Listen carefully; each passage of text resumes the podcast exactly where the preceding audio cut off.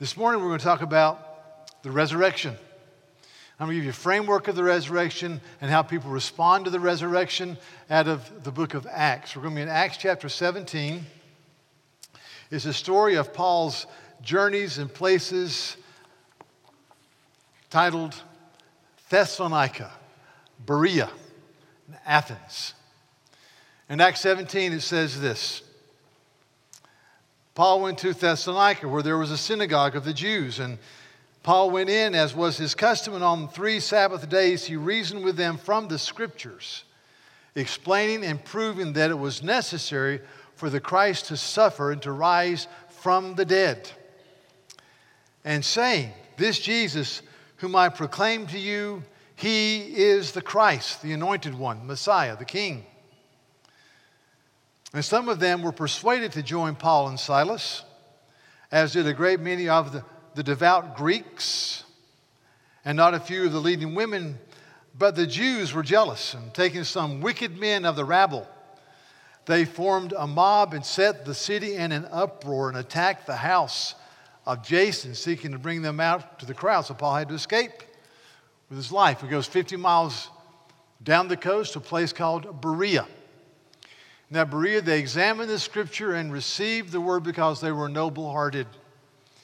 And then the same group of rabble rousers follow them to Berea, and they stir up the people once again.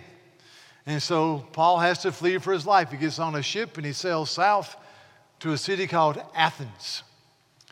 And he goes to Athens. And while he's there, it says he goes in and he disputes, debates, he reasons with them about the Christ. I'll pick up the text in verse 16. Now, while Paul was waiting for them in Athens, his spirit was provoked, which means to be made uneasy or stirred deeply within him. As he saw that the city was full of idols, all type of idols to every god, goddess known to man. Paul, of course, believed there is no God but one. His name was Jehovah. Trinitarian in glory, Father, Son, and Holy Spirit. Verse 17 So he reasoned in the synagogue with the Jews and the devout persons, and in the marketplace every day with those who happened to be there.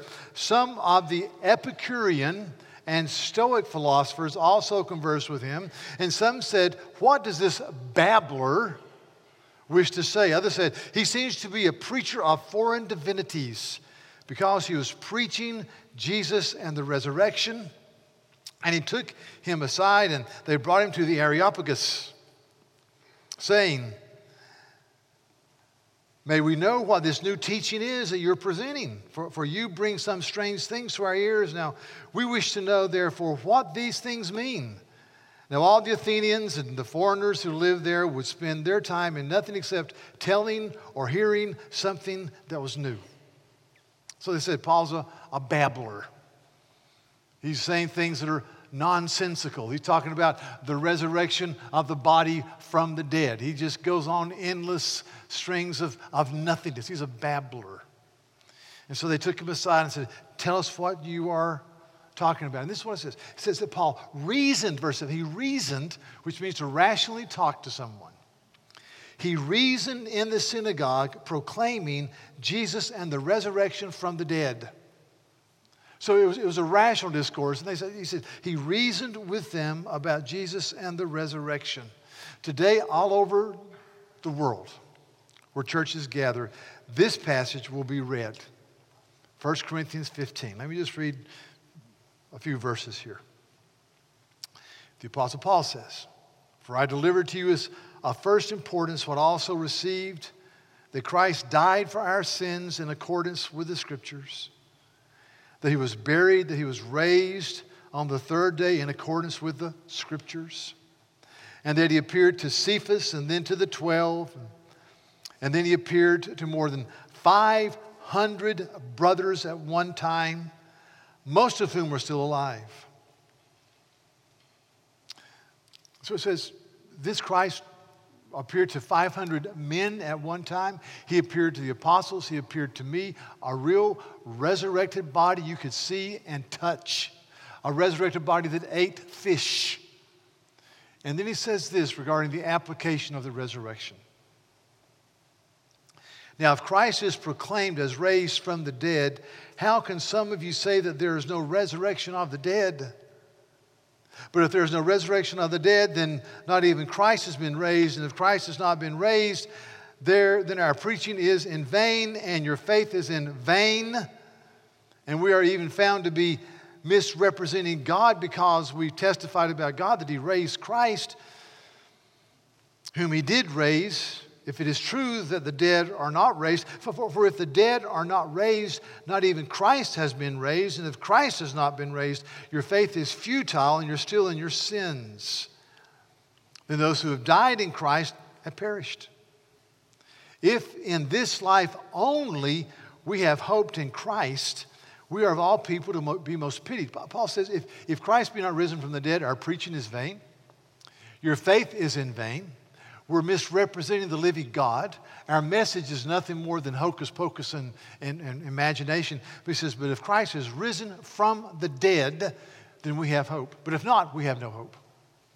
And so we proclaim this morning the resurrection of Jesus Christ out of the dead.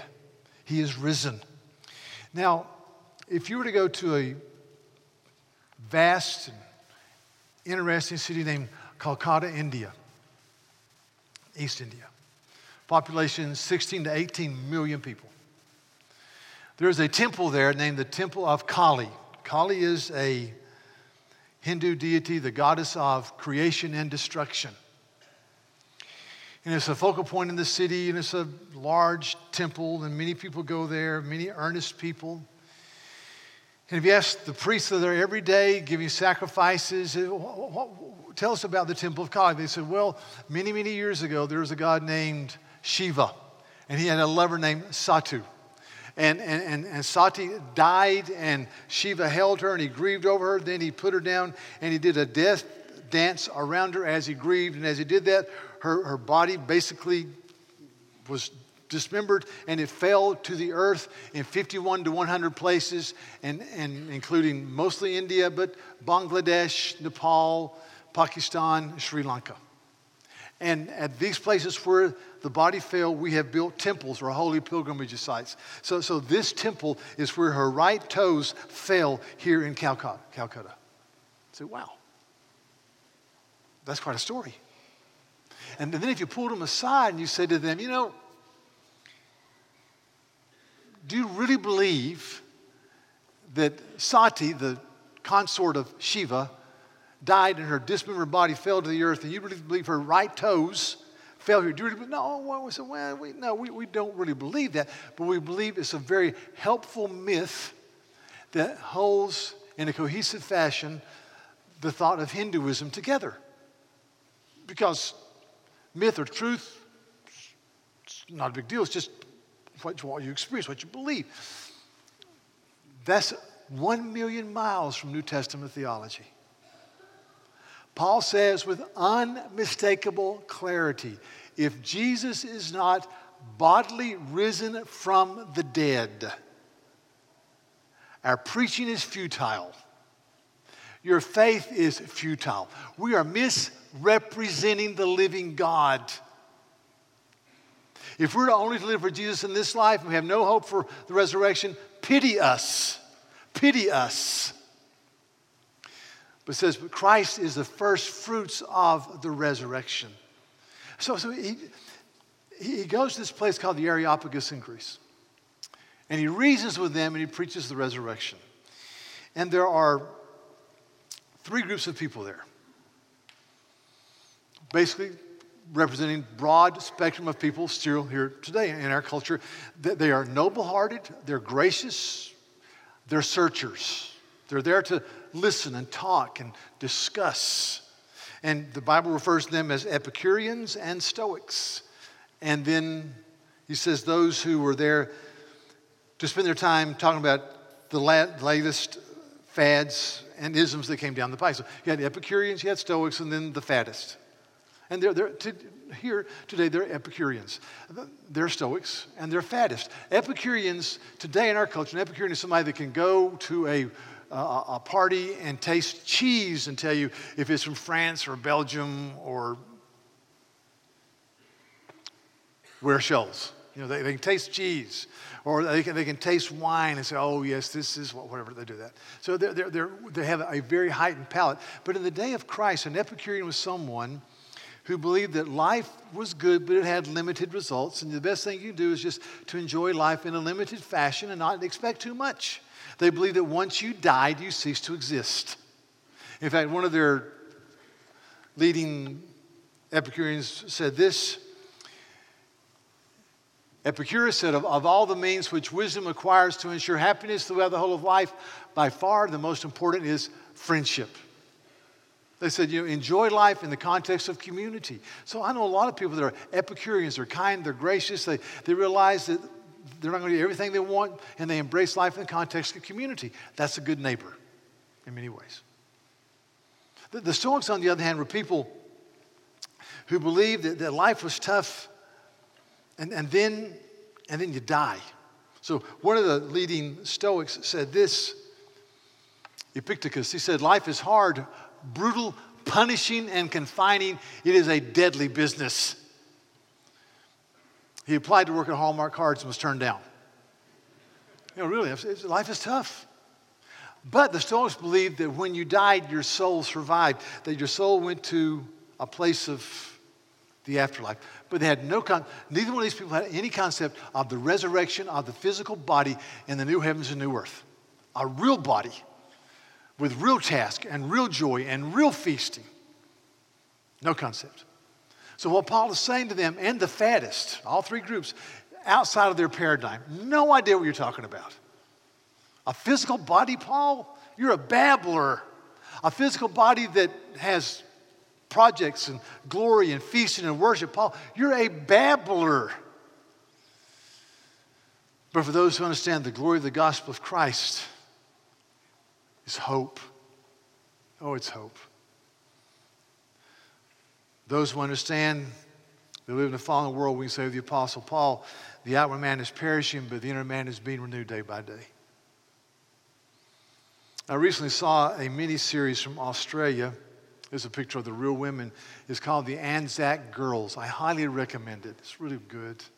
It takes place in World War I. It helps you understand the Gallipoli campaign and the horror of France and that horrible war. But these are, are young women who go to the front and they are highly decorated and they're women of incredible valor and courage. It's based upon true stories. Several trace several women's life, and one of them, the star of the show, is a woman named Alice Ross King, and she meets a man named Harry Moffat, who's in the Australian Army, a young, dashing, handsome guy. They fall in love, they get engaged.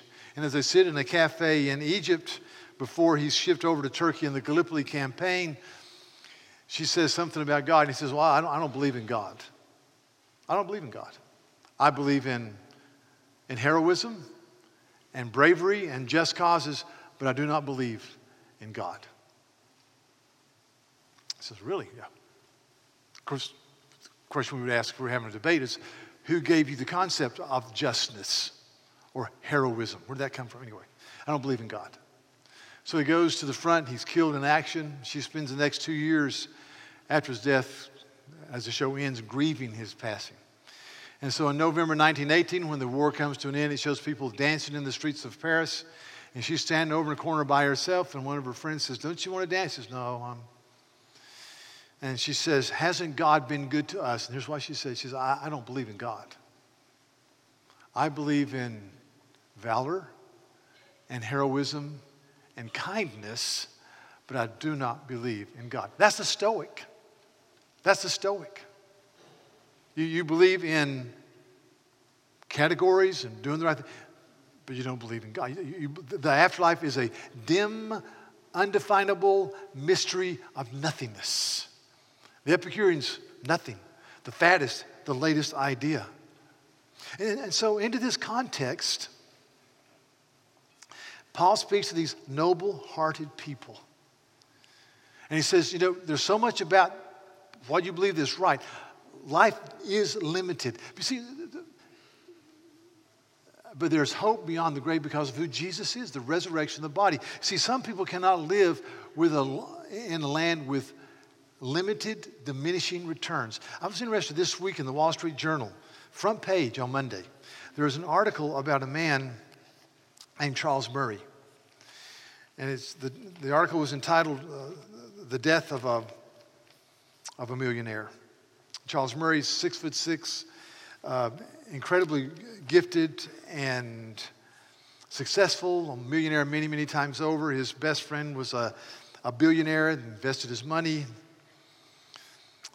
married with three children, wonderful wife. It says this as Mr. Murray made several million dollars a year at Paulson.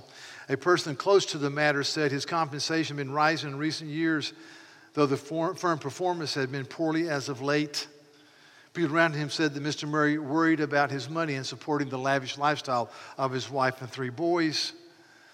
He had a $12 million mortgage on his Upper East Side home that he just put on the market for $37 million.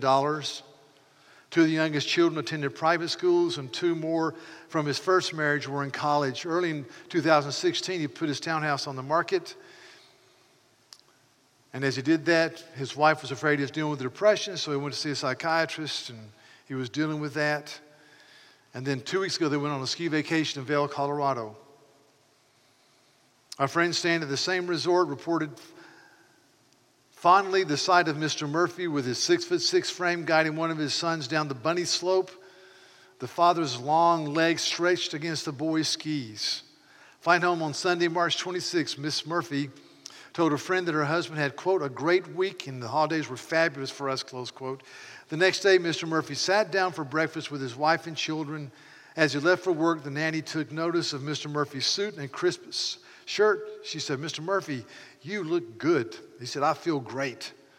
That morning, Mr. Murphy worked in the Midtown Manhattan office. Later that day, he went to the Sofitel New York hotel a few blocks away, checked into a room, and jumped from the 24th floor. Not able to handle diminishing returns. What, do you do? Well, Paul talks about the reality of the Lord. Let me just frame the argument. He talks about the Creator God. He talks about man made in the image of God who has dignity. He talks about the fact that in this living God, your life holds together. And then he talks about the resurrection. Verse 24. He says this The God who made the world and everything in it, being Lord of heaven and earth, does not live in temples made by man nor is he served by human hands as though he needed anything, since he himself gives to all mankind life and breath and everything. So he says, God is everywhere present. He's not in the temple, he's everywhere. And then he says this He has made from one man every nation of mankind to live on the face of the earth, having determined allotted periods and the boundaries of their dwelling place that they should seek God and perhaps feel their way toward Him and find Him. Yet He actually is not far from each one of us, for in Him we live and move and have our being, as some of your own poets have said. For we are indeed His offspring. Being then God's offspring, we ought not to think that, he, that the divine being is like gold or silver or stone, an image formed by the art and imagination of man. He says, you know, your, your poet says, in him we live and move and have our being a precursor what Paul was saying in Colossians 1 that, that in Christ all things hold together. He says, God's a great creator God. He made mankind, and in him we find our purpose. And then he gives the statement. Verse 30. The time of ignorance God overlooked, but now he commands all people everywhere to repent. Because he's fixed a day on which he will judge the world in righteousness by a man whom he has appointed. And of this he has given assurance to all by raising him from the dead. But Paul says, the great creator God who made mankind in his own image, invaded human history, lived a perfect life, died on the cross for our sins, rose victorious over death. So today is the day of your repentance. And, and he, just, he, just, he just lays it out there. And here's the response three responses. Now, when they heard about the resurrection of the dead, which is outside of their paradigm, some mocked, Others said, We will hear you again about this. So Paul went from their midst, but some men joined him and believed, among whom also were Dionysius the Areopagite and a woman named Damaris and others with him. So three responses mock, you're a babbler. This makes no sense. This is outside of my worldview. They mocked. Others said, You know, this is interesting. I want to hear more. Thirdly, some believed. And all types are going to be here today. Some mocked, said this, this, this can't be true. In the 1940s, there was a man named Rudolf Bultmann who was a New Testament teacher. And Rudolf Bultmann said, you know, it, it's impossible for modern man to believe the Bible. So he, he took the Bible and he took away the miracles to make it palatable. And this is what Bultmann said. He said, uh, It is impossible, this is in the 1940s, to use electric light and the wireless and to avail ourselves of modern medicine and surgical discoveries, and at the same time to believe in the New Testament world of spirits and miracles. That's in the early, late 40s. Uh, what would he say today? I mean, there, there is a supernatural world out there. I, I remember as a young, young, young lad, young lad, the world was astir in 1967. 1967, there was a surgical team of 30 people in South Africa, led by a guy named Christiaan Barnard, that was involved in the first human to human heart transplant. 1967. Unbelievable. Today, there are something like 2,500 human heart transplants in America alone every year. Think about that. Two years later, July 17th, 1969. I'm sitting with my granddad watching a little black and white TV with lines across it as a guy named Neil Armstrong comes down from a spacecraft and lands on the moon. And he says, One small step for man, one what? Giant leap for mankind. We're on the moon. My granddad looked at me and said, Son, don't believe it. That's taking place in Arizona so the government can tax us more. I swear, that's what he said. I went, Oh, really? Wow.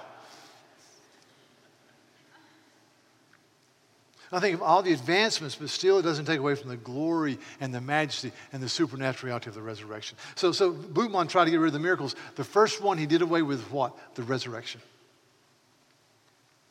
One of the most significant books I've read recently is this book given by a good friend from Virginia, your daddy. It's called A Change of Heart by Tom Oden. Tom Oden died just a couple of years ago. He taught at Drew University in New Jersey for 33 years. Uh, was from Altus, Oklahoma, went to University of Oklahoma, went to graduate school in Southern Methodist, and then he went to Yale and got another advanced degree in his PhD in New Testament. Uh, Tom Oden went to uh, Europe and studied under Rudolf Bultmann. He did his dissertation on Rudolf Bultmann, was a scholar. He, he, says, he said this, he said, I loved heresy. I loved utopian fads. I loved revolutionary illusions. I loved anything that spoke against what I'd been taught. He said, I would go to church as a Methodist. I would go to church and I would quote the Apostles' Creed, but inside my heart I'd say, I don't believe these things. I don't believe these things. I did double speak. And he said, he, he, said, I went through this PhD program, I was published, and then I went to Drew University and I met a young man, or a man named Will Herberg, who, who was a Russian Jew. And this Russian Jew had gone through Marxism and come out of Marxism, and they developed a friendship. And so he and his and Thomas Oden's wife and this young, this other professor would meet every other week for lunch.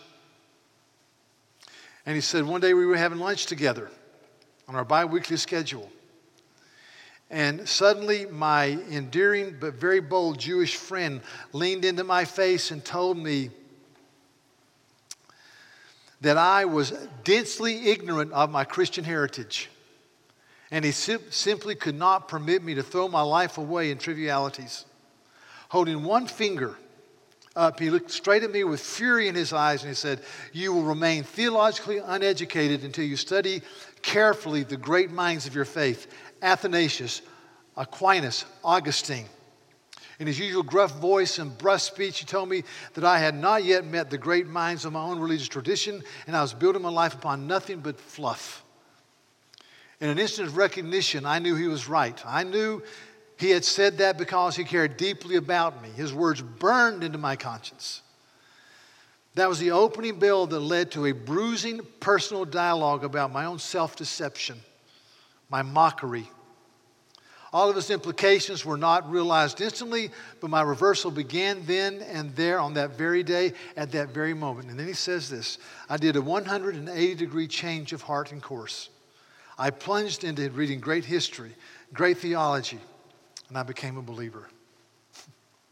This is what he says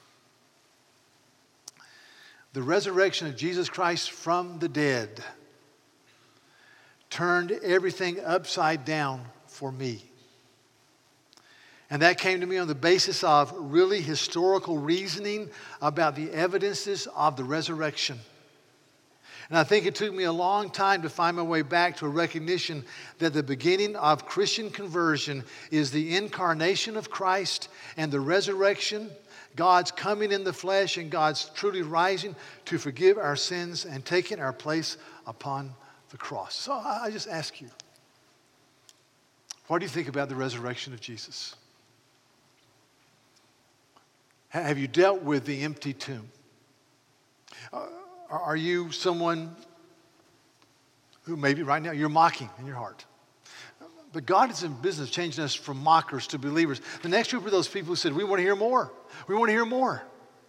But then the third group, there, there comes a, they believe, there comes a point in your life where you cross the line from unbelief and questions to belief, where you, you, you, the Holy Spirit works in your heart and you go from unbelief to belief. And among those were Dionysius and Damaris. Oh, I don't know how, it's a mystery. But you look to the cross and you say, Jesus died on the cross for my sin and rose victorious over death as a sign and a seal that he was God in the flesh. I believe. You go from unbelief to belief. My prayers that people would come into this service and the one in our worship center and, and, and, and pass from unbelief to belief. Coming maybe mocking, questions. No, I really believe Jesus rose from the dead with a real body and ascended into heaven with a real body. The 500 men and all the apostles saw him. I believe it's not some type of epic or, or, or, or fable, it's truth. And because he rose victorious over death, we too will rise victorious over death. Some believed, some trusted.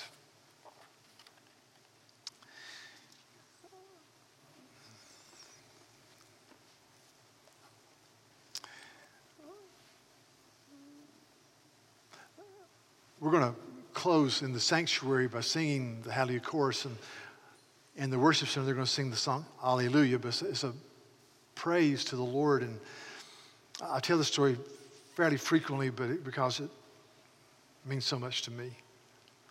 So, spring of my freshman year as a Citadel cadet, I passed from unbelief to belief. I had a friend that shared the gospel with me and went to a series of meetings. And I remember the cross made sense. I said, Jesus died on the cross as my substitute. The, the, the, the judgment I should receive was placed on him. It, the, gospel, the gospel clicked. And I, I'd been raised going to a small church, and we had a small choir. It wasn't a very good choir. Kind of a country church, you know, a lot of nasal singing. And, uh, and we uh, had occasionally, I, I asked me to sing in the choir. I've got, a, I've got, I've got a choir voice. It's passable. That's, that's a choir voice. And so I used, used to sing in the choir occasionally and enjoyed that. All 13 or 14 or 15 of us. And so that Christmas, the choir director, a dear, dear woman, said to me, We're going to sing on the Sunday before Christmas the Hallelujah chorus and I want you to sing with us. Well, you know, our choir singing the Hallelujah chorus was a stretch. I mean, a big stretch. But I remember uh, she said, come, uh, when they, right before sing just come up, and I, I did, you know. So I'd, I'd only been a believer in, in Jesus for about eight months. And I'd sung the Hallelujah chorus before. I started singing it, and I got to the place where it says, King of Kings and Lord of Lords. And I broke down weeping because I understood that Jesus was King. They died on the cross for my sins. I thought, you know, there's a difference between singing the Hallelujah chorus and experiencing the reality of the Hallelujah chorus. Uh, may God give us the grace to move from mocking or questions to belief and to sing with great joy of the goodness of Christ. Happy Easter.